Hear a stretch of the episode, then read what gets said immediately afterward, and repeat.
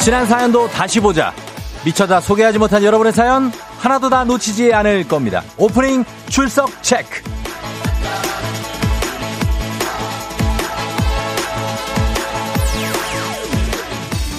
이수연님 출근길 엘리베이터를 탔고요. 팀장님이 문 앞에서 잠깐만요 라고 했는데 저도 모르게 그만 닫기 버튼을 눌러버렸어요.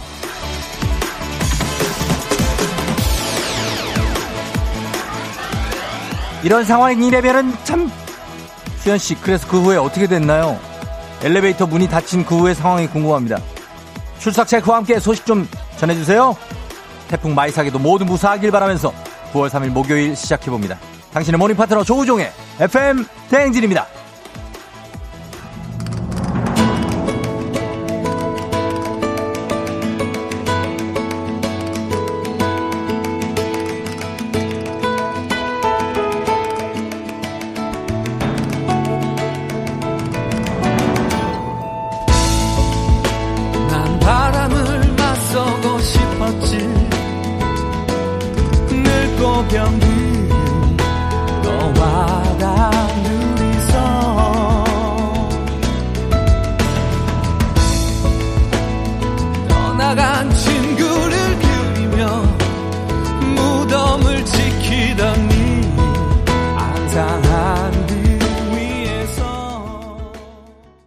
9월 3일 목요일 89.1MHz KBS 쿨 FM 조우종의 FM 대행진. 오늘 패닉의 로시난테로 시작했습니다. 예, 어, 버즈의 돈키호테를 들려달라고 한 1893님, 패닉의 로시난테로 대신하시면 되겠습니다. 자, 여러분 잘 잤나요? 음, 오늘, 또, 마이삭이 지나가서, 마이삭은 캄보디아 태풍입니다. 그래서 티크나무의 일종이라고 하는데 그 마이삭이 지금 경남 남해안 쪽부터 조금 할퀴고 지나가서 지금 동해안 쪽으로 빠져서 동해상으로 나간다고 하는데 아마 이 경, 경남 그리고 남부 쪽에 제주 쪽 이쪽에 좀 피해가 있는 것 같아요.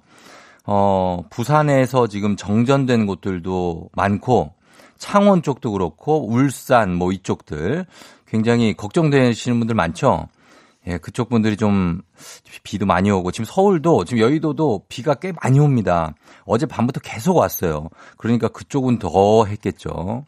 아무쪼록 많은 피해가 없기를 바라는 마음을 일단 가져봅니다. 0342님 어제 정전이었어요. 더워서 휴대용 손 선풍기 아로마 향초 켜고 몇 시간 버텼네요. 부산은 진짜 암흑바다였네요.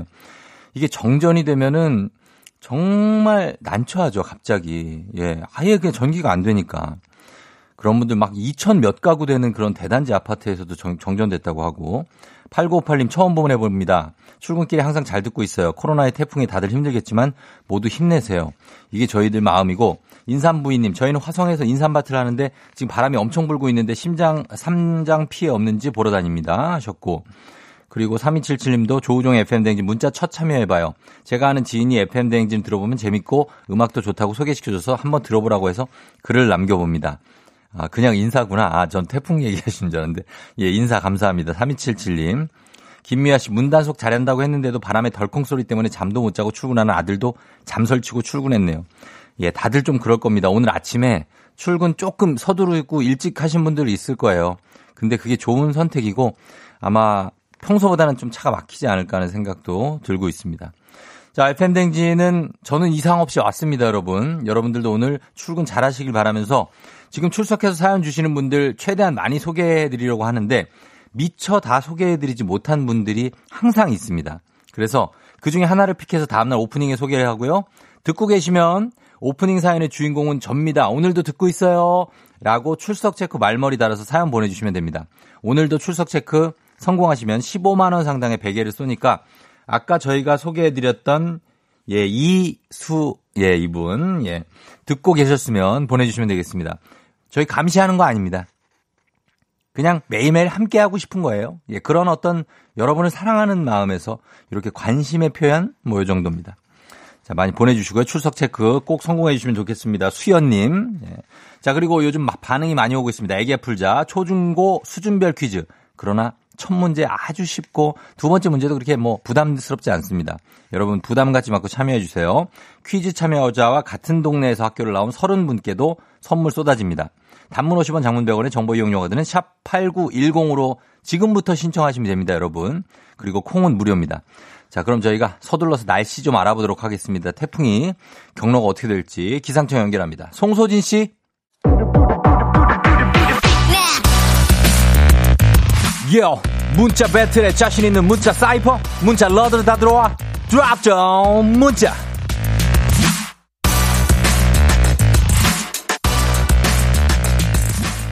오늘 함께할 드랍 더 문자의 주제는 이겁니다. 지금 내기에 태풍 마이삭보다 더 무서운 건? 보내주세요. 단문 50원 장문 100원이 드는 문자 샵 8910 무료인 콩으로 보내주시면 되겠습니다. 소개된 모든 분들께 5만원 상당의 고급 우산 보내드릴게요. 저는 음악 듣고 오겠습니다. Puff Daddy and Faith Evans I'll be missing you.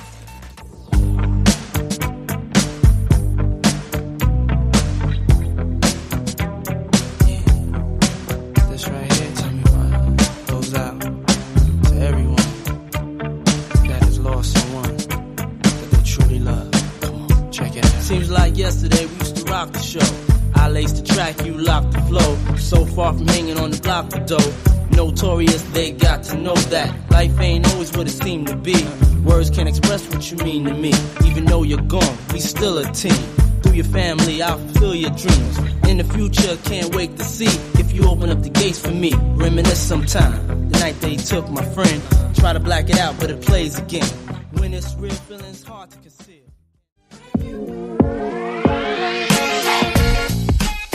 예, yeah, 드랍던 문자 오늘 주제 지금 지금 내게 태풍 마이삭보다 더 무서운 건 여러분의 사연 만나보도록 하겠습니다. 자, 그 전에 저희가 송소진 씨를 불렀는데 이제 강혜종 씨가 나와서 거기에 대해서 좀 양해 말씀 부탁드리겠습니다. 이 로테이션으로 돌기 때문에 송소진, 강혜종 그리고 최영우 어, 이렇게 요 분들이 도는데 가끔 요 착오가 날 수 있습니다. 예, 죄송하고요. 안종옥 씨 문자 봅니다. 아내가 출근하는데 저녁에 얘기 좀 해. 말하는데 왜 불안할까요? 폭풍전야입니다.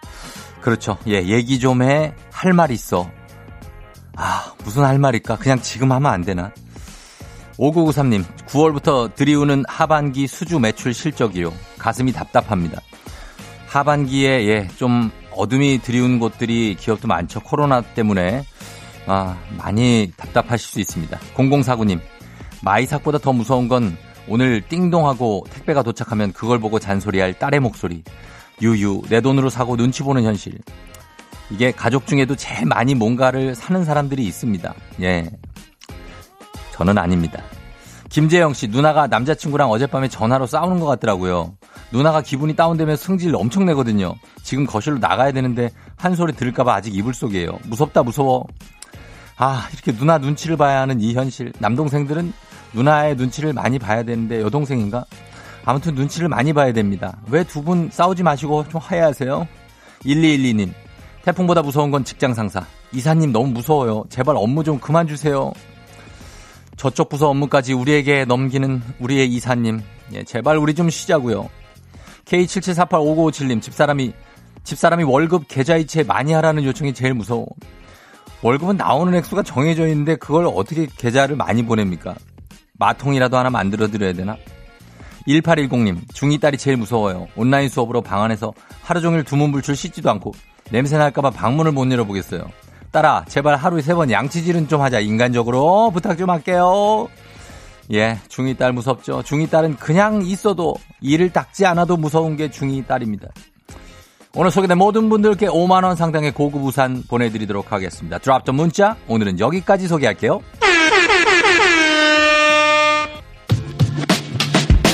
오늘도 어김없이 떠오르는 아침 해. Brand new day 하루가 밝았네. 나는 습관처럼 터는 마 radio. Check check 출석책 여기요. 땡땡 조종이 울렸네. 뱀뱀 돌린 눈을 깨우네. From 7 to 9 feeling till tonight. 기분 좋은 넌 like a dynamite. 조종의 FM 댕진. 끝까지. 버티는 게 이기는 거다. 일단 먹고 합시다.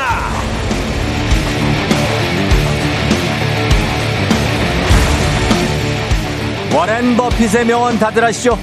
오늘 하루도 잘 버티는 자가 승리하는 겁니다. 버틸 힘 일단 먹고 하시죠. 쿤2312님. 9월부터 친구랑 같이 다이어트 시작했고 먼저 살 뺀 사람이 20만원 밖에 내기 걸었는데요. 저 어젯밤에 컵라면 먹고 잤네요. 대신 오늘 공복으로 버텨볼게요. 버텨야 됩니다. 주식회사 홍진경에서도 만두 드립니다. 강인관 씨. 전기 수리기사라 태풍 대비 비상근무 서고 있습니다. 언제 호출이 올지 몰라 긴장 상태로 대기 중인데요. 언제까지 이렇게 버텨야 할까요? 태풍아, 그냥 좀 가라. 오늘 아침 지나고 낮이면 떠나간다고 하는데 국민 쌀국수 브랜드 포메인에서 외식 상품권 드립니다. 홍성화님, 친구 중, 중에서 결혼 안 한 사람은 저랑 딱 한 친구였는데요. 그 한 친구가 가을에 결혼한대요. 집신도 짝이 있다는데 전 집신만도 못하나 봐요. 이 우울함 어떻게 버텨야 하죠? 버텨야 됩니다. 나중에 꼭 그날이 올 거예요. 디저트가 정말 맛있는 곳 디저트 3구에서 매장 이용권 드립니다. 5913님, 지금 출근 중인데 회사 가기가 너무 싫어요. 그래도 가야 되죠? 가서 버텨야 하는 거죠? 당연합니다. 건강한 오리를 만나다 다양오리에서 오리 스테이크 세트 드립니다. 2248님, 남자친구 때문에 쫑디를 알게 됐는데 그 남친이랑 싸웠어요. 출근길 도로가 꽉 막혀 답답. 남친이랑 싸워서 답답. 이 답답한 마음을 버틸 수 있게 도와주세요. 저희가 좀 풀어드립니다. 행복한 간식 마술 떡볶이에서 온라인 상품권 드립니다. 1008님, 오늘 팀장님 연차라서 눈누나나 신나게 일찍 출근해 사무실 문 힘차게 열어 제꼈는데요. 팀장님 있네요. 연차를 취소했대요. 아 벌써 피곤해요. 그 피곤을 풀어드립니다. 카레와 향신료의 명가 한국 SB식품에서 쇼핑몰 상품권 드립니다.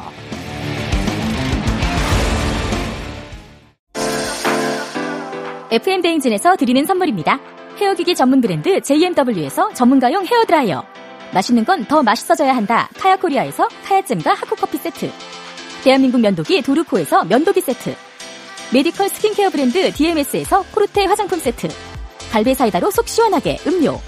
온 가족이 즐거운 웅진 플레이 도시에서 워터파크와 온천 스파 이용권. 여자의 꿈 알카메디에서 알칼리 환원수기. 앉을수록 느껴지는 가치 휴테크에서 안마의자. 셀로 사진예술원에서 가족사진 촬영권. 천연 화장품 봉프레에서 모바일 상품 교환권. 판촉물 전문 그룹 기프코, 기프코에서 텀블러 세트. 파워프렉스에서 박찬호 크림과 메디핑 세트. 하루 72초 투자 헤어맥스에서 탈모 치료기기. 아름다운 비주얼 아비주에서 뷰티 상품권. 맛있는 유산균 지그넉 비피더스에서 프리미엄 유산균.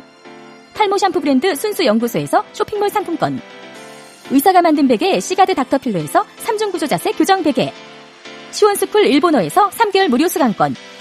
브랜드 컨텐츠 기업 유닉스 글로벌에서 아놀드 파마 우산. 건강기기 전문 제스파에서 두피 안마기. 한식의 새로운 품격 사홍원에서 제품 교환권. 지중해풍의 제주 세인트포 골프앤 리조트에서 콘도 이용권. 와인 정기구독 퍼플톡 와인플레이스에서 매장 이용권. 프리미엄 수제청 오브스토리즈에서 passion fruits 수제청. 두피관리 전문 닥터그라프트에서 탈모 샴푸 토닉 세트. 국민 쌀국수 브랜드 포메인에서 외식 상품권. 내 몸에 맞춤 영양 마이니에서 숙취 해소용 굿모닝 구미. 자연을 담은 프로도브 디얼스에서 알로에 미스트 세트. 공간 절약 옷걸이 오브제누보에서 항균 non-slip 수완 옷걸이. 피부가 만나는 숲 숲회에서 자작나무 화장품 세트. 자연과 과학의 만남 뷰인스에서 all-in-one facial cleanser. 나를 찾는 행복여행 템플스테이에서 공기청정기. 당신의 일상을 새롭게 신일전자에서 듀얼 자동 칫솔. 장건강 one pick 미아리 산유에서 낙산균 프로바이오틱스를 드립니다. 조종의 FM 댕진 함께하고 있습니다. 7시 24분 지나고 있고요. 예, 오프닝 출첵 게시판 여러분 확인해 주세요. 예, 명단 올려져 있습니다. 조종의 FM 댕진 검색해서 들어가시면 됩니다.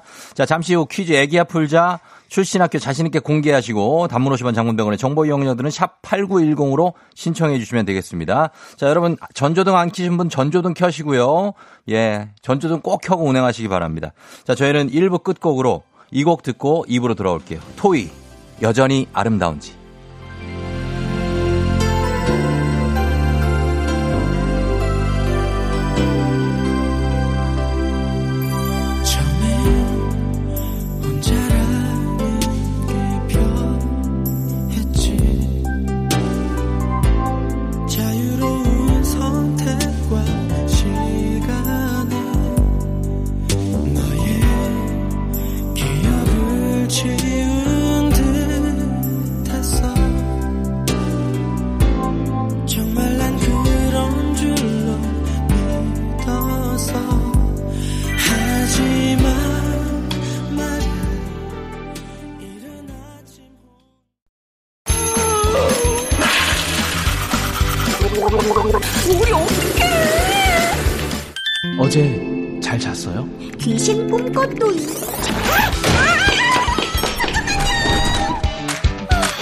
아무리 바빠도 챙길 건 챙겨야죠.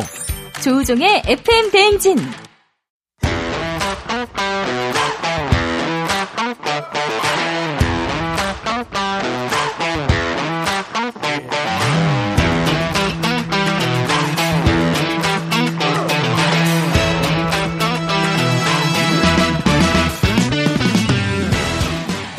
학연 지연만큼 사회를 좀먹는 것이 없죠. 하지만 바로 지금 여기 FM 대행진에서만큼 예외입니다. 학연 혹은 지연의 몸과 마음을 기대해보는 코너. 애기야 풀자 퀴즈 풀자 애기야.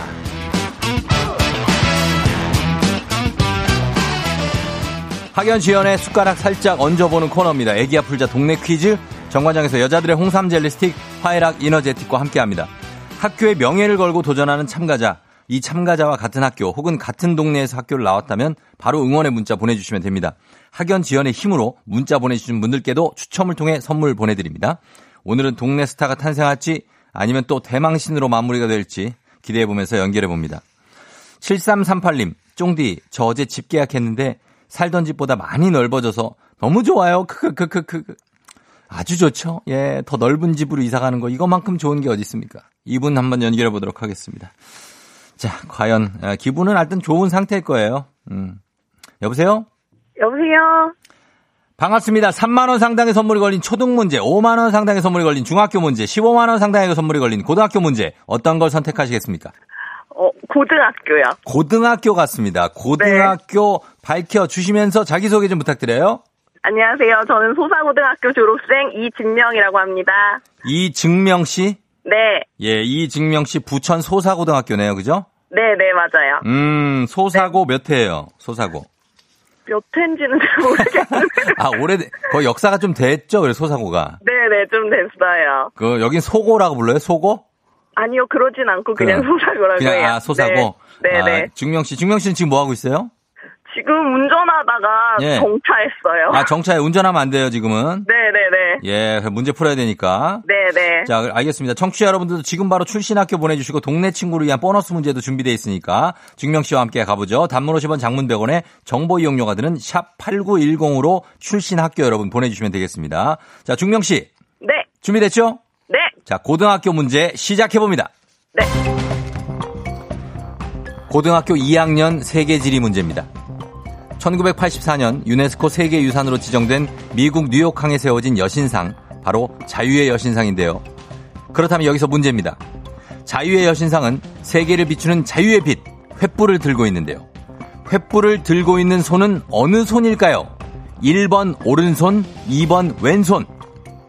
1번 오른손이요. 정답입니다.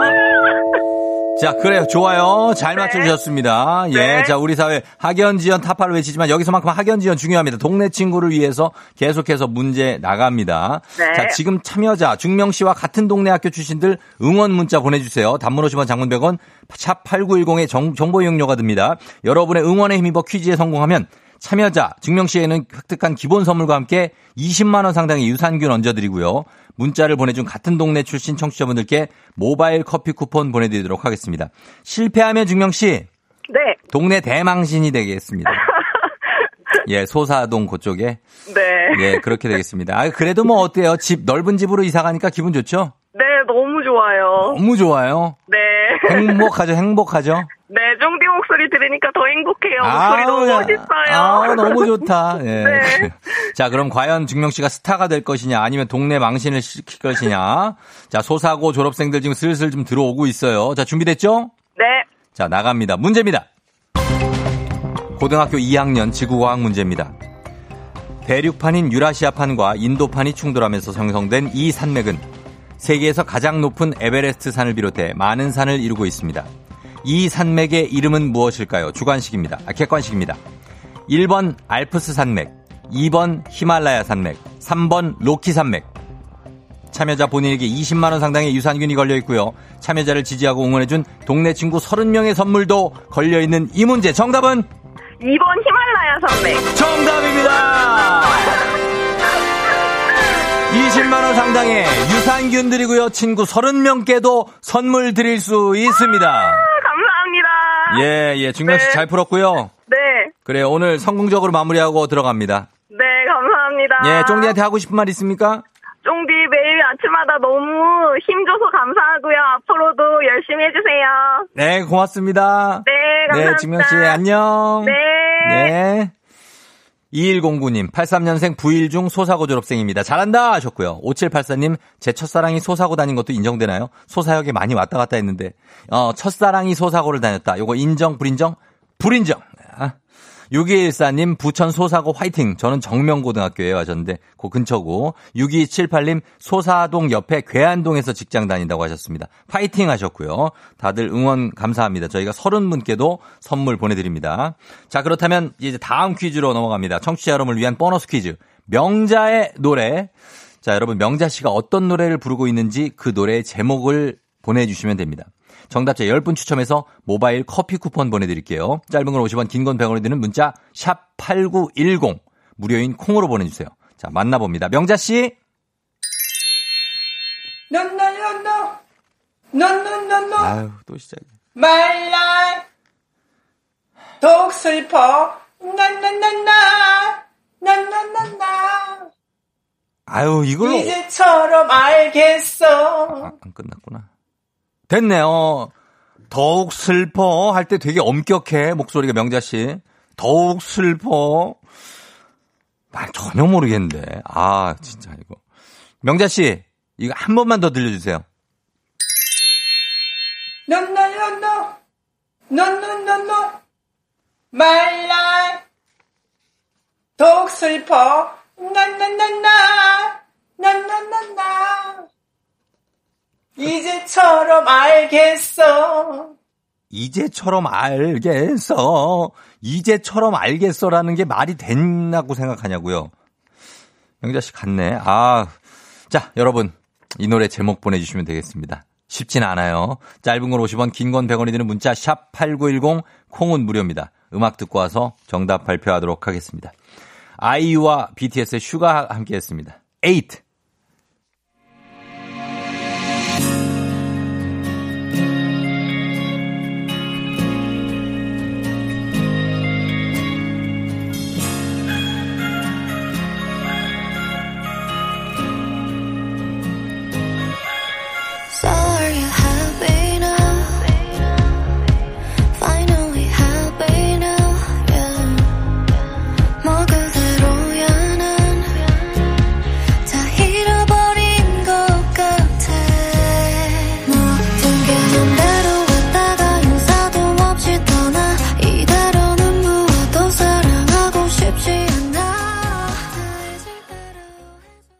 아이유 슈가의 8 듣고 왔습니다. 자, 오늘 명자의 노래, 어, 오늘도 쉽진 않았습니다만 정답, 예, 발표하도록 하겠습니다. 자, 명자의 노래 오늘 정답 뭐죠?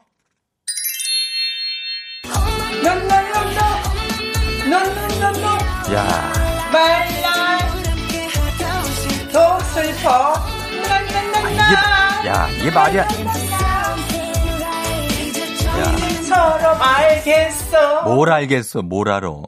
야, 이 노래를 이렇게 부르고 우리가 맞히라고?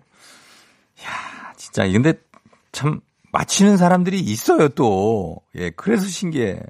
8491님 작은 것들을 위한 시, 906님 방탄소년단 작은 것들을 위한 시요, 2012님 BTS 작은 것들을 위한 시, 4478님 BTS 작은 것들을 위한 시, 고3인데 요즘 방탄곡으로 힐링해요. 1645님이 1등으로 맞춰주셨습니다. BTS 작은 것들을 위한 시. 자, 오늘 정답이었고요. 선물 받으실 분들의 명단 저희가 홈페이지 선곡표 게시판에 에, 올려놓겠습니다. 확인하시면 되고요. 명자씨, 우리 내일 또 만나요.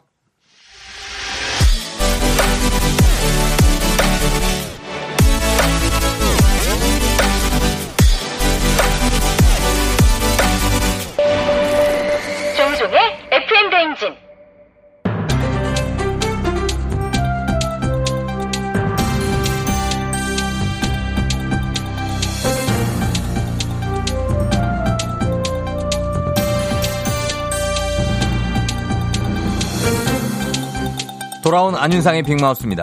창원시는 광화문 집회 참가 사실을 숨긴 창원 51번 확진자에게 구상금 청구 민사 소송을 제기한다고 밝혔습니다.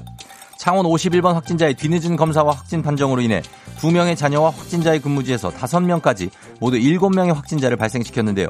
이로 인해 딸이 다니는 고등학교와 확진자의 근무지에서 총 2,040명이 검사를 받았습니다.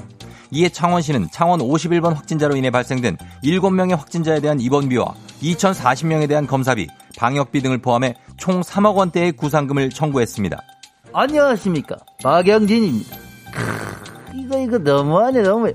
뭐 3억 3억 지금 무고한 2,040명이 불안에 떨고 검사를 받았는데 3억 30억이 아니고 3억 이거 말이 안 된다 이렇게 본 거야 나는 이게 창원의 51번 확진자 근무지에서 발생한 피해 비용은 근무지 측에서 별도로 또 소송을 제기할 계획이래요. 아니 그 당당하게 갔으면 갔다 말을 해야지 근데 거짓말을 아이고 이분이 참 거짓말을 하려고 한 게 아니라 기억이 안 났다는데. 기억이 안 나. 예. 기억이 안 나. 이거 완전 마법의 문장이야, 이게. 회사 돈, 나라 돈 떼어먹은 사람들도 다 법정 갈 때 꼭 휠체어 타고 나타나서는 기자들 앞에서 아, 저 기억이 안 납니다. 나는 아무것도 기억이 안 납니다. 이러는데 내가 이 말을 어떻게 믿어, 이 말이야, 이거. 지금 기억이 안 날 수도 있어요. 이분이 구상권 청구돼가지고 지금 억소리 나거든요. 그거에 충격을 받았을 거예요. 충격. 충격! 지금 사회를 대로해놓고 충격! 어, 어, 그건 최대한 내가 생각을 해봤는데 방법이 있어, 이거. 어떤, 어떻게? 집을 내놓으세요. 어? 반려동물 인구 천만 시대. 국민 다섯 명중한 명이 반려동물을 키울 정도로 시장이 커졌지만 미흡한 정책과 제도에 대한 불만의 목소리가 끊이지 않습니다. 가장 큰 애로사항 중 하나는 바로 병원비 부담인데요. 국민건강보험 같은 의무가입 보험 제도가 없는 탓에 진료비를 보호자가 전액 부담해야 합니다. 이 진료비가 천차만별이라는 겁니다. 그래? 안녕하십니까 김주현입니다. 동물병원비 부르는 게 값이다 이거지 그지? 제가 부르는 거는 이모 여기 공깃밥 저거 추가로 한 세 개만 더 갖다 주세요. 이거거든요. 한국인의 후식 볶음밥 그지? 감자탕 먹고 볶음밥, 떡볶이 먹고 볶음밥, 곱창 먹고 볶음밥. 그, 저, 닭갈비가 빠졌네. 아, 맛있는 그런 상황에 동물 병원비가 문제라면 일단 공깃밥을 하나 추가해서 먹으면서 생각해 봅시다. 자, 김준현 씨, 그만 추가하세요. 지금 심각합니다. 지난해 12월 한국 소비자연맹이 수도권 내 동물병원 50군데를 방문했는데 가격차가 가장 많이 난 진료 항목은 치과, 발치 비용이 최대 80배, 치석 제거는 최대 35배 차이가 났대요. 아이고, 이거 발치 비용이 80배? 아, 고기나 회는 80배 더 비싼 게 더 맛있고 그런데, 근데 입 뽑는데 80배나 더 비쌀 일이 뭐가 있습니까? 안 그래? 80배 비싸다고 저 발치에 사용되는 요 벤치는 이태리 장인이 상어 지느러미로 한땀 한땀 공들여 갖고 만든 핸드메이드 벤치입니다. 이럴 거 아니잖아요. 아 이거 생각하니까 승질나 화난다. 고무줄처럼 늘어나서 최대 병원비가 그렇다는 겁니다. 그래? 내 위장이 고무줄처럼 늘어나는 건 봤어도 동물 병원비가 그렇게 늘어나는 건 처음이다. 그지? 그 병원비는 저 감당이 안 되고 그러다 보지 반려동물을 유기하고 아 이런 저기 자꾸 나쁜 상황이 벌어지고 점점 유기동물 수랑 안락사 동물 수가 늘고 있고 참 이걸 이래서는 참 안 되겠습니다. 늘어나는 건 내 위장이면 아주 충분해요. 신이나 신이나 애템 애템 신이나 어이 어이 팽아! 안녕하십니까 팽두입니다. 아 대혁씨 아파도 참습니다. 병원비 무서워요. 아 여기 대빵 어디 뜹니까? 빨리 정확한 가이드라인을 정해주셔야 되겠답니다. 더 유기되는 동물들이 없었으면 정말 좋겠대요 그런 날이 빨리 오기를 기대하면서 갈게요 팽빵 Now excuse me if I sound rude, but I love the way that you move, and I see me all over you now. Baby, when I look in your eyes, there's no way that I can disguise all these crazy thoughts in my mind now. Just something about you. You got the lock, I got the key.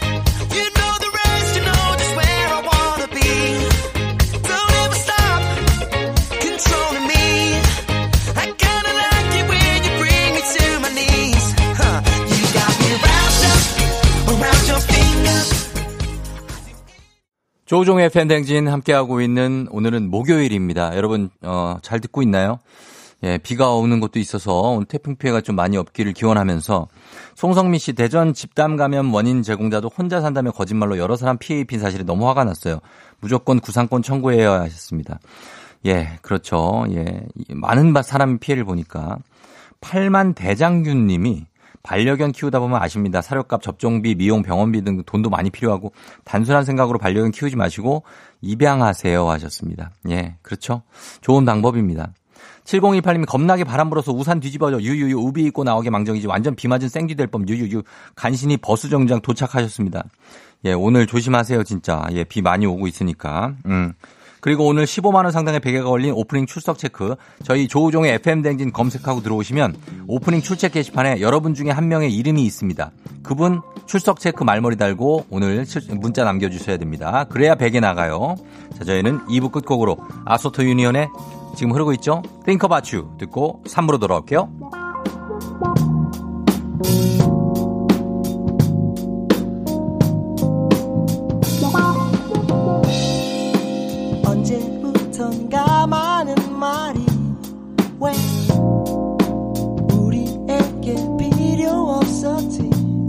수많은 밤을 함께 보낸 우리들.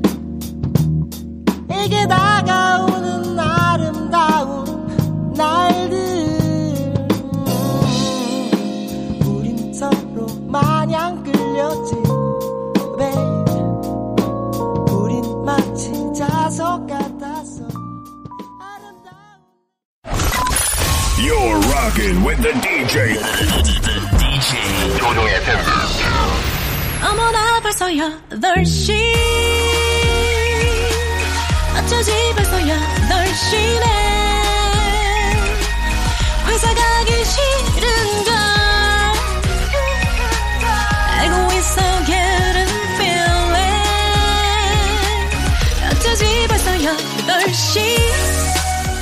승객 여러분, FM 댕진 기장 조우종입니다. 10주년 그 이상의 가치 티웨이 항공과 함께하는 벌써 8시호 오늘의 도착지 하여제님의 코로나 사태 전 마지막 여행지였던 베트남의 다낭, 다낭입니다. 하여제님의 추천으로 다낭의 미케 해변을 향해 출발합니다. 즐거운 비행하시면서 지금 수요일 아침 상황 기장에게 바로 알려주시기 바랍니다. 단문 50원 장문 100원의 정보 이용료가 드는 문자 샵 8910 콩은 무료입니다. 안전하게 모시겠습니다. 비행기 이륙합니다. Let's!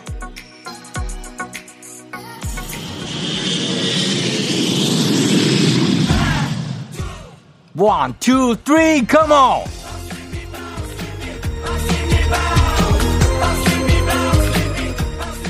와우, 와우, 와우!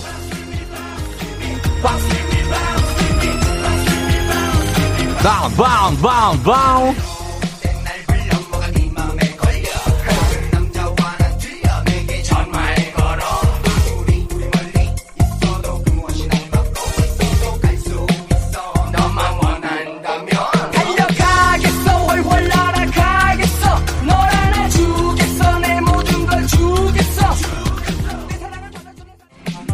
예오 황미라님 중2 따님 갑자기 학교 체육복을 다려달래요. 아니 체육복을 누가 다려 입냐고요? 아침부터 딸과의 전쟁입니다. 체육복을 누가 다려? 왜 다려? 왜 다려? 국지훈씨 앞차가 너무 빨리 달려서 물폭탄 맞았어요. 순간 앞에 아무것도 안 보여서 심장이 멎는 줄 알았네요. 비 올 땐 천천히 그거 맞으면 깜놀 깜놀 깜깜깜깜깜깜 컴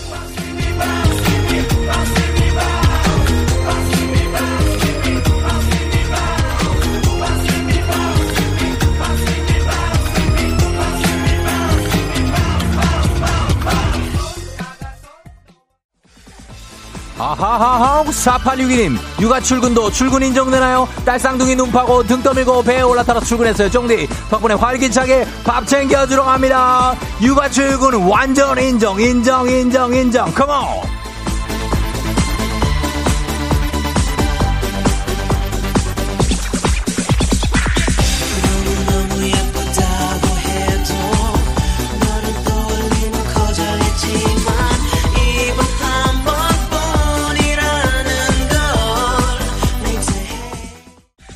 8461님 재택하는 남편이 태풍이라고 데려다주고 있는데 지하철이 더 빠를 것 같아요. 지각필이에요. 남태령 고개 너무 힘드네요 거기 차 진짜 많은데? 4385님 비가 너무 많이 와서 나무들이 거의 누워있어요. 다들 조심히 출근하세요. 지하철 미끄러운 바닥 조심조심 하세요. Wow. 박찬희씨 여자친구한테 아 피곤하다. 가기 싫다. 톡 보낸다는 걸 회사 단톡에 보냈어요. 시간 지나서 삭제도 안 된다고 하셨습니다. 자 오늘은 수요일 아니고 목요일입니다. 고도 3만 비트로 올려봅니다. 예 예.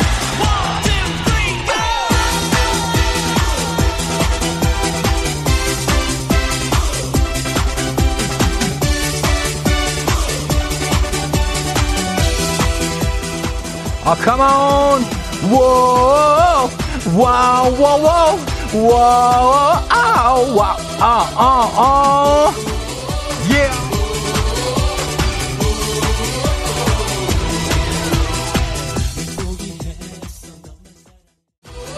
호, come on. 달려봅니다, 여러분. 와우, 와우, 와우. 와우. 원투 원투 원투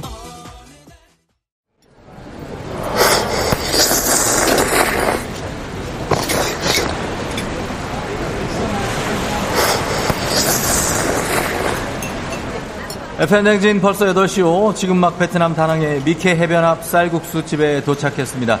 자 벌써 드시는 분들 있는데 좀 천천히 드세요. 뜨겁습니다.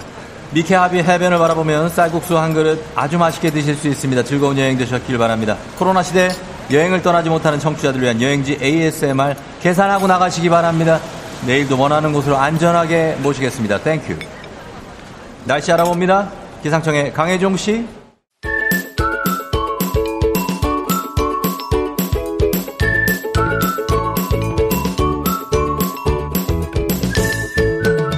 조종의 FM 대행진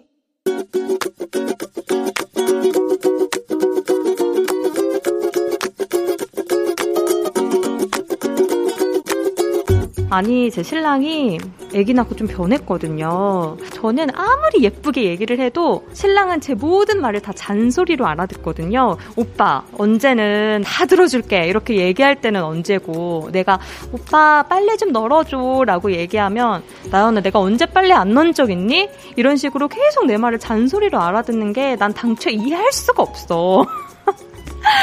나는 항상 오빠한테 예쁘게 부탁을 하는 거지 그건 잔소리가 아니야 오빠. 뭐만 얘기하면 잔소리라고 또 잔소리를 해대니까. 나는 정말 오빠한테 무슨 말을 못하겠다. 아, 오빠도 지금 육아하랴 일하랴 정말 힘든 거 아니까 나도 최대한 예쁘게 오빠한테 부탁을 할 테니 오빠도 앞으로 나한테 예쁘게 잔소리라고 여기지 말고 예쁘게 경청을 해줬으면 좋겠어.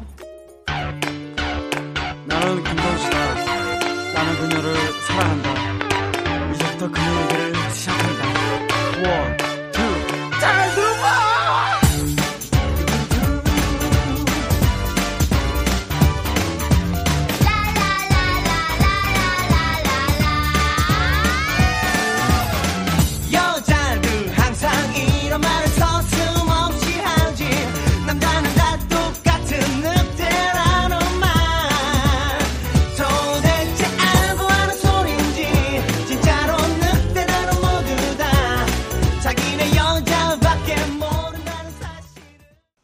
쿨의 해성남녀 예 듣고 왔습니다. 오늘 청취자 잔소리 김나연 씨께서 남편에게 예쁘게 말을 해도 잔소리라고 여긴다. 앞으로는 자신의 얘기를 경청해달라는 부탁의 잔소리를 해주셨습니다.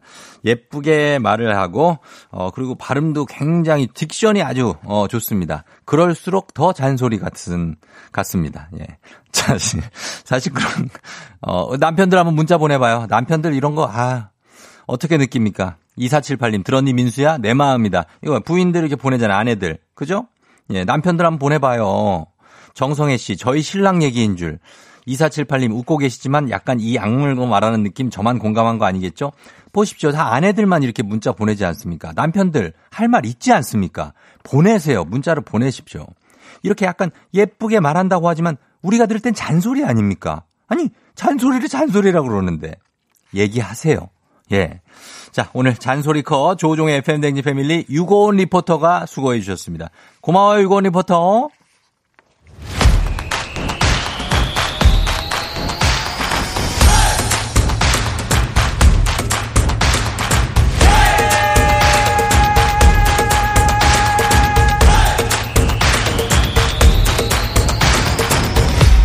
조종의 FM 대행진.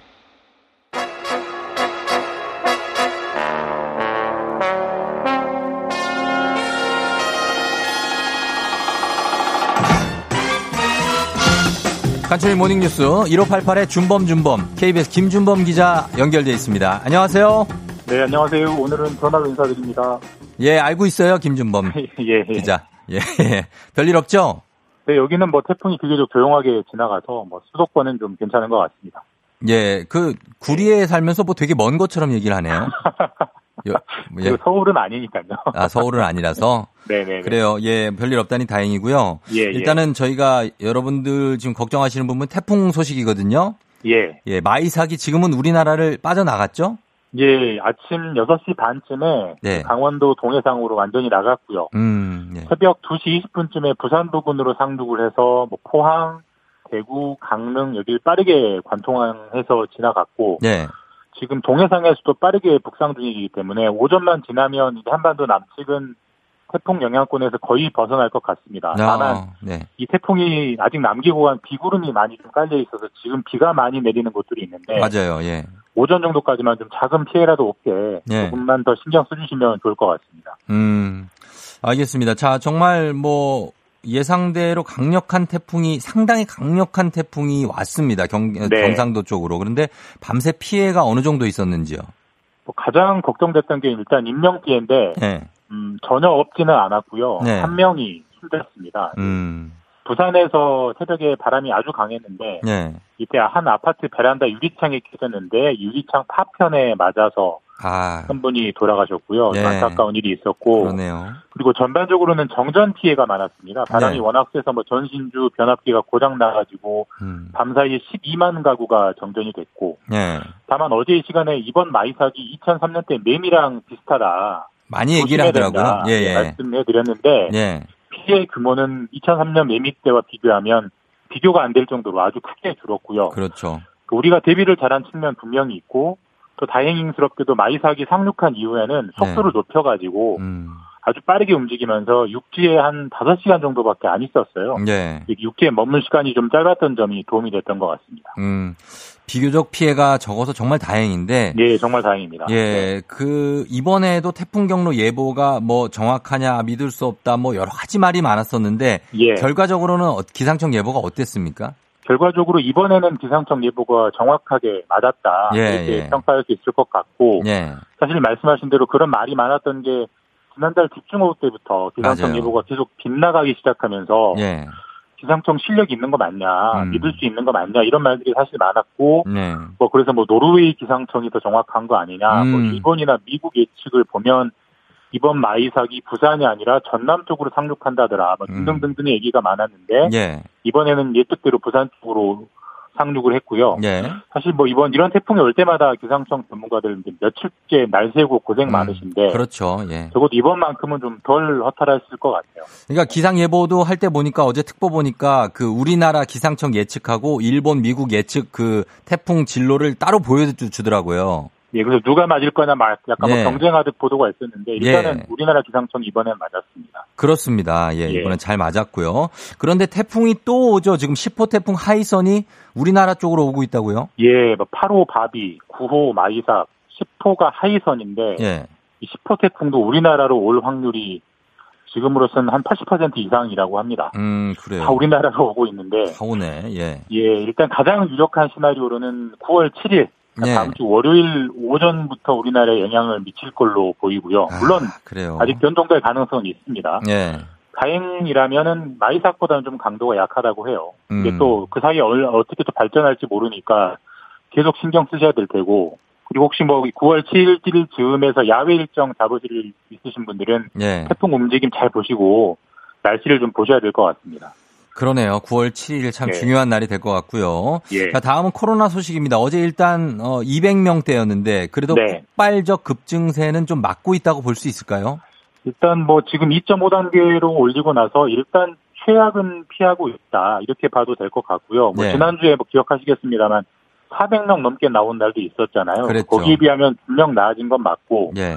정은경 본부장도 국민들의 적극적인 방역 참여 이거 덕분에 폭발적인 급증 추세는 억제되고 있다. 음, 네. 일단은 좀 긍정적으로 평가를 했습니다. 예. 다만 200명대 자체도 지금 너무 많은 거다. 이 정도로는 음. 거리두기 2.5단계에서 더 수위를 낮추기 어렵다라는 게 방역 당국 어. 판단이고 그래요. 최소한 하루에 나오는 확진자가 100명 이하, 예. 하루 이틀만 100명 이하 나오는 게 아니고 예. 추세적으로 안정적으로 100명 이하로 좀 나떨어져야 그나마 음. 좀 마음을 놓고 거리두기라든지 이런 방역 수위를 좀 낮출 수 있다라는 설명입니다. 어, 그런 설명인데 지금 방역 당국이 200명대가 너무 많다고 하잖아요. 예. 그 큰 이유가 중증 환자 때문이죠? 예, 최근에 이제 중증 환자가 너무 빨리 늘고 있어서 그런 건데 중증 환자가 는다는 건 사망자가 이제 는다는 얘기인데 그렇죠. 예.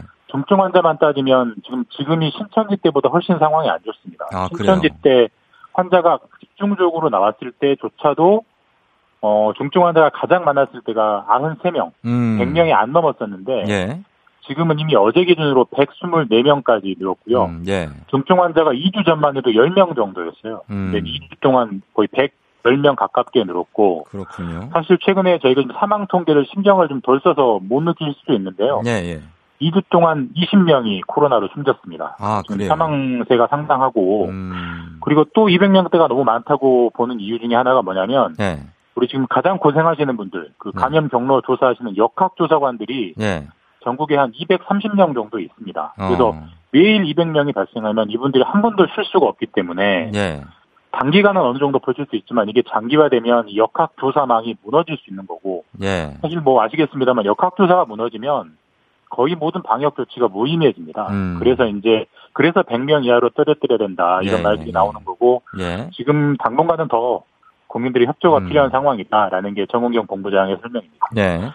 지금 전광훈 목사 예. 어제 퇴원을 했는데 지금 퇴원하자마자 또 극단적인 주장을 했습니다. 네, 뭐 이분은 참 여러모로 뉴스의 인물이죠. 예. 어제 태어나고 직후에 이제 사랑제일교회 앞으로 가가지고 예. 기자회견을 열었는데 기자회견의 주요 내용은 지금 정부가 하고 있는 방역 조치는 대국민 사기극이다. 네. 그러니까 정부가 사랑제일교회를 의도적으로 죽이려고 책임을 음. 뒤집어 씌우려고 국민들을 속이고 있다. 뭐 이런 주장을 했고요. 예. 그러다가 바로 청와대가 입장을 냈는데 네. 최, 최소한 미안한 신용이라도 해야 되는 거 아니냐. 음. 적반하장도 정도가 있어야 된다. 이런 식으로 보통 청와대가 이런 노골적인 메시지는 잘 안 내는데 예, 예. 그렇죠. 그런 아주 강도 높게 아주 강도 높게 비난을 하는 그런 메시지를 내면서 아주 불만을 나타냈습니다. 그런데 사실 이제 법적으로는 지금 전광훈 목사가 구속됐다가 지금 보석으로 풀려나 있는 상태 아닙니까? 맞습니다. 네. 그러니까 이게 연이어 이렇게 논란을 일으키면은 이게 보석 유지가 계속 될 수 있을까가 좀 문제인데. 그러니까 이전 목사 같은 경우는 이 코로나랑 상관없이 선거법 위반 혐의로 구속이 돼서 재판을 받고 있다가 네. 법원이 이제 보석을 허가했는데 그 보석 상태에서 여러 가지 집회에 참석하고 특히 이제 광복절 때 광화문 집회로 큰 무리를 일으키면서 예. 아 검찰이 안 되겠다 보석을 취소해 달라라고 법원에 요청을 해놓은 상태입니다. 예. 근데 이제 그 직후에 전 목사가 코로나 확진이 돼서 격리가 되는 바람에 음. 법원에서 이제 신문 기일을 못 잡고 있었는데 이제 어제 퇴원을 했기 때문에 법원이 곧 날짜를 잡- 잡아서 예. 보석을 계속 유지할 거냐 말 거냐 이제 신문을 하게 될 것 같고 지금 상태라면 뭐 보석이 계속 유지될 가능성이 높아 보이진 않는데 예. 어쨌든 법원이 보석을 취소하면 정광훈 목사는 다시 이제 수감이 돼서 우리가 뉴스에서 볼 수 없게 되는 겁니다. 네, 알겠습니다. 자, 여기까지 듣겠습니다. KBS 김준범 기자와 함께 했습니다. 고맙습니다. 예, 내일 뵙겠습니다. 네. 조우종의 FM 대행진 함께하고 있는 오늘은 목요일입니다. 비가 좀 오고 있는데요. 어, 8시 26분 지나고 있습니다. 여러분 잘, 잘 일어났고 잘 가고 있죠? 네. 혜영이 님이 쫑디, 저 오늘 드디어 콩 깔았습니다 하셨는데 축하합니다. 예, 콩 깔면 정말 새로운 세상이 펼쳐지죠. 예, 그리고 정말 다양한 프로그램 접할 수가 있고, 예, 조우종의 FM 대행진 여러분 들어오시면 예, 여러 가지 또 보실 수가 있습니다. 그리고 어디서 저기 그 찾느냐 하시는 분들인데 전체 보기 메뉴에 가시면 저희가 오늘의 출석 체크 명단 올려놨습니다. 여러분 문자가 오늘 예, 오프닝에서 나왔을 수 있어요. 한번 찾아보시고 계속해서 출석 체크 문자 보내주시면 되겠습니다. 잠시 후 4부에 저는 박태근 씨하고 함께 올 테니까요. 잠깐만 기다려주세요.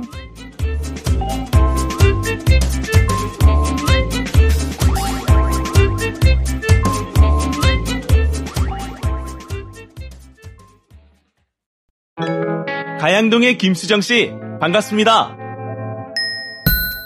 서초동의 조영철 씨 반갑습니다.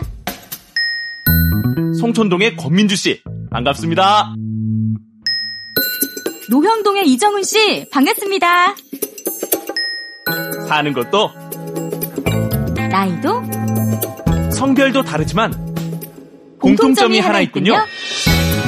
매일 아침 조우종의 FM 대행진을 듣는다는 점. 모두 모여 하나가 되는 시간 KBS 쿨 FM 조우종의 FM 대행진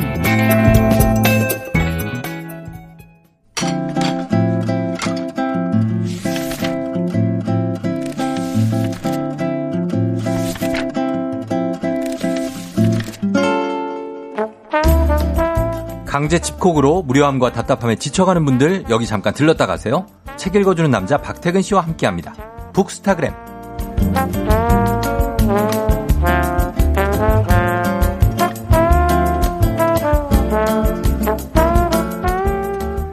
45도 고개를 숙인 채 책 읽는 모습이 자연스러운 남자. 박태근 팀장님 어서 오세요. 안녕하세요. 박태근입니다. 반갑습니다. 예. 잘 지냈어요? 네, 즐겁게 지내고 있습니다. 즐겁게 지냈고요. 즐겁다고요?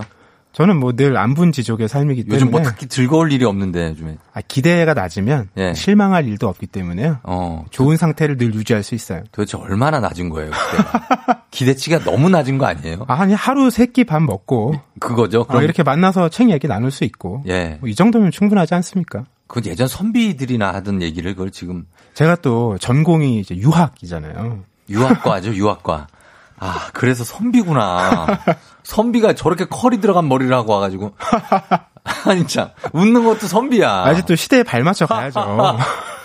예, 알겠습니다. 팀장님은 사진 찍을 때 선호하는 자세나 표정이 있어요? 아, 사진 찍을 때 뭐 선호하는 표정이 있는지는 모르겠는데 네. 친구들하고 어디 여행 가잖아요. 음. 그러면 이게 찍히길 원할 때 제가 어. 입술이 실룩실룩한대요. 아, 입술이? 오른쪽 입술이 이렇게 막 어. 실룩실룩한대요. 그 그럼 찍히길 원하는 거예요? 친구들이 와서 이제 사진을 찍어주죠. 아, 진짜? 어, 그런 게 있어요? 조용히 혼자 가서 그 앞에서 제가 이렇게 서 있는데요. 나 빨리 찍어달라고. 좀 찍어달라? 예, 말은 못 하는데 음. 가서 이제 다소곳이 서 있는 거죠. 소녀 감성이 있네요.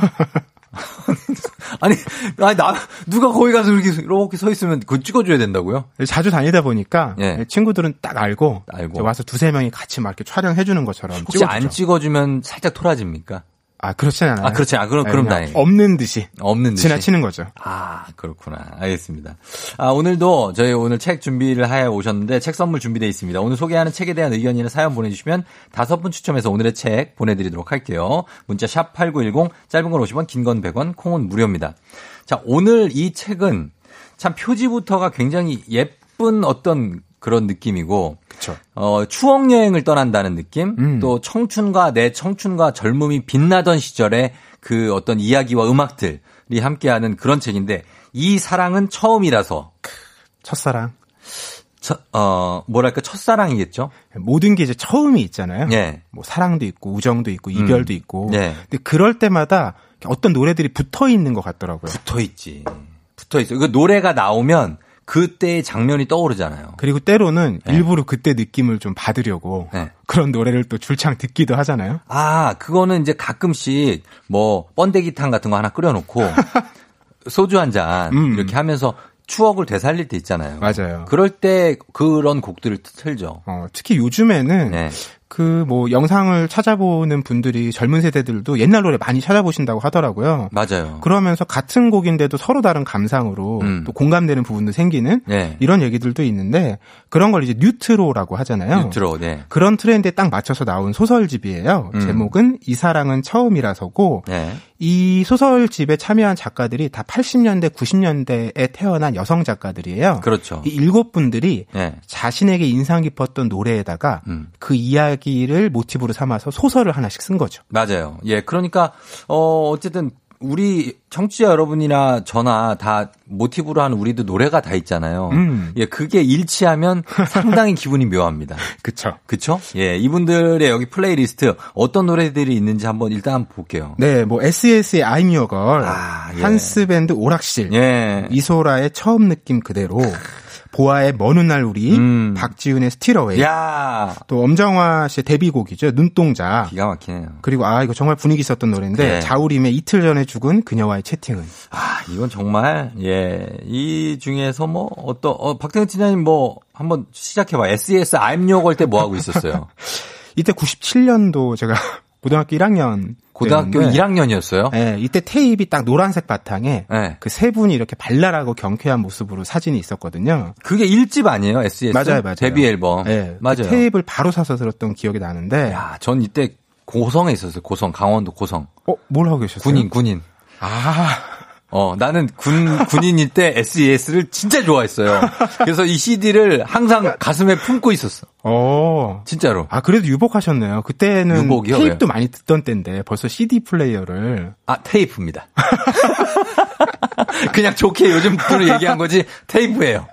CD 없었어요. 어. 예, 군대 무슨 CD가 있어. 네. 이 책에도 네. 이 Your을 바탕으로 쓴 작품이 첫 번째 작품이에요. 음. 그 제목이 바로 표제작 이 사랑은 처음이라서인데 예, 예, 예. 설정이 이런 거예요. 음.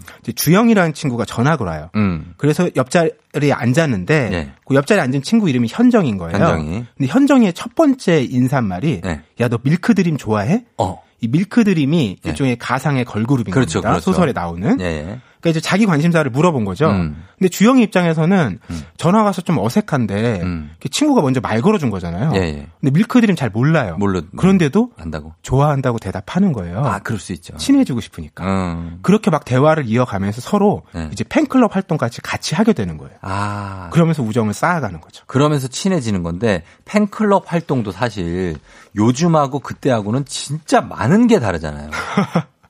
요즘에도 그런 막 지역마다 지부가 있는지 모르겠는데 요즘은 그 팬클럽 하시는 분들하고 기자분들하고 헷갈려요, 저는. 아. 하도 카메라를 똑같은 걸 갖고 다녀요. 그렇죠, 그렇죠. 대포할 카메라. 예, 근데 예전에는 사실 그냥 팬클럽이라면 편지 쓰고 음. 뭐, 뭐 했죠? 팬클럽이? 그리고 예전에 사서함이라는 게 있었어요. 전화 사서함. 예, 이게 이제 삐삐 이전 시대인데 예. 저그 사서함을 각각 개설을 해 놓으면 전율이 흐른다. 어, 사서함의 주인이 거기다가 메시지를 남겨 놓을 수도 있고 그렇죠. 우리가 메시지를 보낼 수도 있는데 음. 여기서도 그런 얘기가 이제 나오더라고요. 예, 예. 특히 이 팬클럽 활동을 하면서 둘의 관계가 이제 틀어지는데 예. 왜냐하면 현정은 밀크드림이 중심인 거예요. 그렇지. 그리고 거기서 연결된 친구가 주영인 거죠. 예, 예, 예. 근데 주영은 밀크드림을 좋아한다고 얘기는 했지만 그게 아니니까. 이게 중요한 게 아니라 나는 현정이랑 친해지고 싶은 게 중요한 거잖아요. 그렇죠, 그렇죠. 근데 처음에는 현정이의 모든 얘기를 자기가 나누는 것처럼 생각했는데 음. 팬클럽 활동을 하다 보니까 네. 현정이는 자기가 모르는 음. 그 팬클럽의 다른 관계자 사람들도 알고 있고 다 친하고. 뭐 만나면 다 그 사람들 가서 어, 얘기하고 아는 척하고, 예. 자기는 이제 뒷전인 것 같고 거기에 대한 너 질투. 그렇죠. 예. 그리고 상실감 그렇지. 이런 것 때문에 멀어진 거예요. 예, 예, 예. 그러다가 어른이 돼서 예. 그 팬클럽 활동이 다시 이제 진행이 되는데 네. 거기서 우연히 다시 만납니다. 아, 진짜 이게 참 이 인생이 쫙 녹아 있어요. 예, 10대 시절부터 쭉 오는데 어, 이 노래하고 SES의 I'm Your Girl하고 연결은 어떻게 됩니까? 밀크드림이 SES예요? 아, 꼭 그렇지는 않은데 네. 이 소설집을 읽다 보면 그 노래 꼭 찾아보게 되거든요. 찾아보게 되죠. 제가 몇 곡 찾아보니까 어떤 분은 네. 이 소설집 읽고 나서 음, 예. 그 노래 찾으러 들어왔다고 댓글 남겨주신 분도 계시더라고요. 맞아요, 있어요. 근데 SS I'm Your거든요. 이게 네. 사랑 노래이기도 하지만 음. 다시 들어보면 우정 노래예요. 아, 그 가사가 이래요. 네. 넌 왠지 달랐었지. 음. 느낌이 예전부터 알고 지낸 친구처럼. 불러줘야지. Shake it shake it baby. 쉐키라니요. 지금 쉐키 쉐 shake it, shake it 이렇게 좀 아, 해주세요. 그렇죠. 예. 그렇게 너는 내게 해맑은 웃음만을 주는 또 음. 하나의 나. 아, 이렇게 하니까 무슨 노래인지 더 기억이 안 나잖아요. 아, 그냥 읽으니까? 예. Oh my love. 그거인가? 맞, 맞죠? Oh My Love는 다음 곡이죠. 다음 후속곡. 곡. 아, 이- 아예 기억이 안 나버렸어요, 지금. 박태근 팀장 때문에. 넌 왠지 달랐었지. 그렇지, 그렇지. 느낌이 예전부터 알고 지낸 친구처럼. It, baby. 이거죠. 아, 이제 기억났다. 아, 그거구나. 아, 제가 좀 수줍네요. 자신이 아니, 저. 노래 좋았어요. 고맙습니다. 아주 좋아, 노래. 98점. 예, 그래서 이렇게 이 음악과 함께 완전히 우정 노래로 들리기도 하는데 이 책에 나온 얘기들이 굉장히 매력적인 스토리들이 많습니다. 저희가 어, 이 얘기 나온 김에 음악 한 곡 듣고 그리고 얘기 한번 해보도록 하죠. 자, 박태근 팀장의 이 곡과 어떻게 다른지 원곡 한번 들어봅니다. SES, I'm Your Girl. Yeah. What's up, what's up, sir? We open up the new chapter. Oh.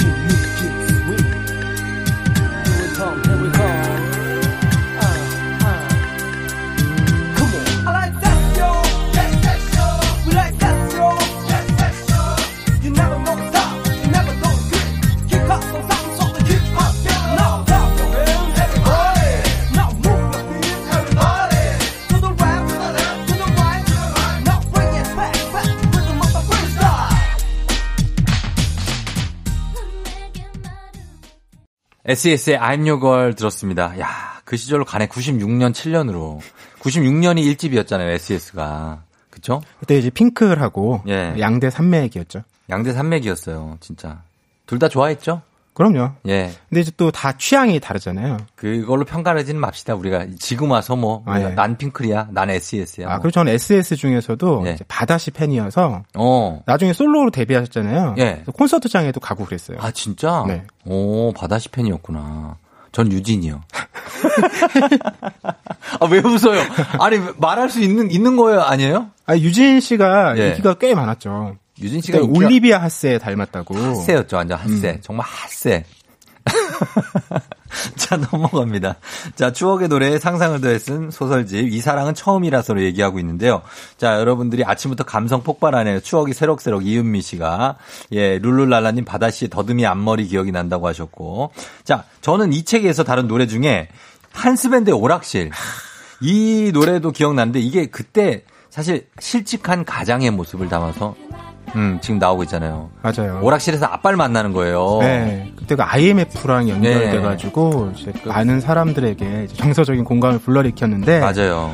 이제 자녀가 오락실에 갔는데 아빠가 있는 거예요. 근데 아빠가 오락실을 얼마나 자주 갔는지 오락을 잘해 또. 최고 기록을 맨날 깨고 있는 네, 거죠. 네. 근데 이게 그 당시에는 그런 정서적 분위기였잖아요. 음. 그걸 이제 오늘날의 분위기로 바꿔서 소설을 썼더라고요. 맞아요. 예. 이 소설 제목은 에코 체인버인데 네. 이번엔 주인공이 아빠가 아니고요. 음. 노래방에서 아르바이트를 하는 네. 20대 초반의 청년이에요. 아. 그러니까 이 청년 막 열심히 미래를 준비를 하고 있는데 굉장히 불투명하고 음. 취업 시장도 잘 안 풀리고. 그렇죠. 근데 이그 오락실에 보면 이런 가사가 있어요. 네. 승부의 세계는 너무너무 냉정하다. 어. 그러니까 이게 딱 와닿는 거죠. 아, 와닿죠. 옛날에만 그랬던 게 아니라 예. 아빠 세대에만 문제가 아니라 예. 지금 내가 마주하고 있는 이 현실도 그렇죠. 너무 냉정한 거예요. 음. 그래서 일을 하다가 너무 힘들면 노래방 빈방에 들어가서 막 소리도 질러보고 네. 이런 식의 공감대가 이제 세대를 넘어서 형성이 되는 거죠. 그렇죠. 그러니까 세대를 초월하는 거는 항상 걱정하는 게 취업에 대한 고민, 음. 그 직장에 대한 고민.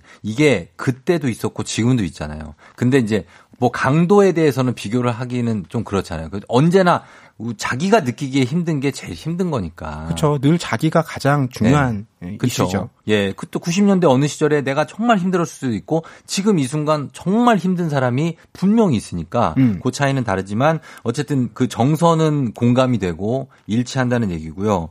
거기에 그 노래가 함께 얽히니까 더욱더 그런 느낌이 강하게 오고. 그러니까 어떤 노래 딱 들었을 때, 예. 아 이게 내 노래다. 음, 내 노래다. 이거 내 얘기다. 어, 어. 이렇게 올 때가 있잖아요. 있죠, 있죠. 저도 막 추억을 이제 떠올려 봤어요. 예. 제가 학창 시절에 어, 궁금합니다. 아, 푹 빠져서 정말 이거 내 노래다 했던 노래들이 뭐가 있을까? 뭐 있어요, 뭐 있어요? 저는 예. 딱 일기예보의 노래들 떠오르더라고요. 아, 일기예보? 네. 네. 저도- 인형의 꿈? 예? 이- 네가 그쵸. 좋아? 좋아 좋아랑 인형의 꿈. 신촌 앞에 여기 그쵸, 이렇게 그쵸. 간다는 그런 가사들. 아, 저도 중고등학교 때 연애 한번 제대로 못 해봤는데 어. 그때 왠지 그 좋아 좋아 들으면서는 네. 거기 막 노란 세 송이 장미를 들고, 어, 들고. 신촌 데이트하는 장면 나오잖아요. 나오죠. 야, 나중에 데이트하면 네. 꼭 저 첫 데이트 때 어. 노란 장미 세 송이 사서 가야지. 가야지. 이 노래처럼 내가 주인공이 돼야지. 되고. 네, 이런 생각도 했었고 예. 또 저도 짝사랑을 오래 했는데 아. 그 인형의 꿈이 딱 그런 노래잖아요. 이렇게. 예. 나 항상 네 뒤에서 한 걸음 뒤에. 네, 예. 말도 하지 못하지만 말 바라보고 못- 있다. 여기 계속 있는데 왜 뒤에 한번 안 돌아봐줘? 제발 좀 한번 봐줘. 내 마음을 왜 몰라? 그렇죠. 예. 그렇게 이렇게 처량한 이제 마음 맨날 느끼다가 음. 제가 인생곡을 드디어 만나요. 인생곡이 나와요? 네. 이두 곡 말고 뭐예요? 그쵸. 그게 바로 자자의 버스 안에서예요. 그게 왜 인생곡이에요? 이게 왜 인생곡이냐면 예. 제가 그 노래를 들을 때 아 이거 내가 정말 잘 잘못 알고 있었다. 뭐? 뭐냐면 가사에 이런 게 있어요. 나는, 어. 넌 너무 이상적이야. 어. 네 눈빛만 보고 어. 너에게 먼저 말 걸어줄 그런 여자는 없어. 어, 이게 정답이네. 이게 무슨 얘기냐면 예. 야 그 좋아하는 그냥 분위기만 전달하고 고백해봤자 예. 그걸로 끝이 아니다. 그렇죠. 적극적으로 유혹을 해야지. 어. 이 얘기를 하는 거잖아요. 맞아요. 이걸 듣고 나서 야 내가 들었던 이 사랑 노래를 다 거짓말이구나. 예. 자기한테 취했던 노래들이구나. 어. 이런 이제 반성을 하게 된 아니. 생각을 해봐요. 같은 버스를 매일 탄다고 쳐도 옆에 누가 누- 또 어제 본 그 사람이긴 해. 근데 옆에 와서 그냥 손 이렇게 손잡이 잡고 계속 뭔가 분위기 잡고 서 있는다고 해서 저 좋아하세요? 이럴 수 없잖아요. 아, 그러니까요. 그쵸? 말을 걸어야지. 근데 왠지 막 중고등학교 때는 네. 부끄러워서 얘기도 못 하고. 못하죠. 그러니까 내가 누구를 좋아하는 걸 주변 친구들이 다 알지만 음. 직접적으로 얘기를 해본 적은 없는 이런 짝사랑 아유. 너무 많잖아요. 버스 흔들려서 어깨만 한번 부딪혀도 난리 나요. 그날 하루는 난리 나는 거예요. 어쨌든 그때 큰 깨달음을 줬던 그게 왜 노래입니다. 이렇게 끄덕끄덕하고 그래요? 자, 잘 버스 안에서. 인생 곡이 자자의 버스 안에서래. 아, 진짜, 알겠습니다. 예. 아, 여기도 진짜 인생 곡들 여러분들 한 곡씩은 진짜 다 있을 거예요. 예, 곡. 저는 마지막 승부요. 아. 예. 마지막 승부, 김민규. 아, 그때 또 롱. 저는 제가 장동건이었어요, 그냥. 나는 또 장동건하고 똑같이 하고 다녔으니까 키만 좀 달랐지? 얼, 얼굴도 좀 다르구나. 그냥 장동건이에요, 내가. 아, 그때 그 손지창 씨 곡을 기억납니다. 힘이 들면 그대로 멈춰 눈물을 흘려도 좋아. 이제 시작이란 마음만은 잊지 마. 내 전부를 거는 거야. 내 삶을 위해. 예? 그겁니다. 자, 여기까지요. 자, 어, 저희가 우리 박태근 팀장님 보내드립니다. 이 책 정말 재밌으니까 여러분들 이 책 선물 받으실 분들 명단 홈페이지 선곡표 게시판 확인하시면 되겠습니다. 박태근 팀장님 오늘 감사하고 어우 뭐 장문에 또 안내 멘트가 왔는데 이걸 읽어드려야 돼요. 예. 아, 다음 주에 북스타그램 책은, 예. 김원희 작가의 진짜 멋진 할머니가 되어버렸지 뭐야 요겁니다. 책 내용이 궁금하신 분들 미리 이 책을 읽고 리뷰 나눠주시면 됩니다. FM댕진 홈페이지 게시판이나 인별그램 DM으로 보내주시면 됩니다. 저희가 어, 이번 주에 이제 팀이 좀 교체가 돼가지고 약간 형식이 바뀐 거 여러분들 이제부터 알아가시면 될 것 같아요. 예고편도 나가는 거죠. 예고편도 원래는 안 나가는데 나갑니다. 자, 박 팀장님 안녕히 가시고요. 네. 예, 저희는 자자의 버스 안에서 들을게요.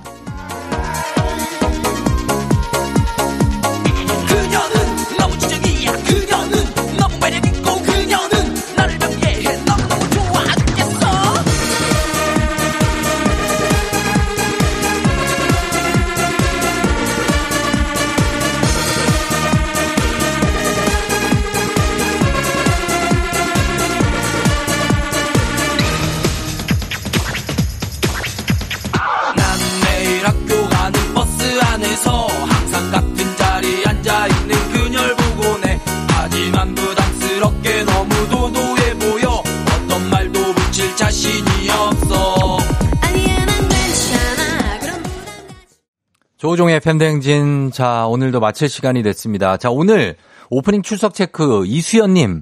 아쉽게도 실패입니다. 안타깝게 다른 이수연님들 참여만 있었어요. 저희가 오프닝에 이수연님 사연으로 오프닝을 했는데, 자, 내일은 과연 어떤 분의 오프닝이 이어질지 기대해 주시면서 오늘 끝곡 PREP의 Cold Fire 전해드리면서 전 인사드리도록 할게요. 여러분 오늘도 골든벨 울리는 하루 되세요.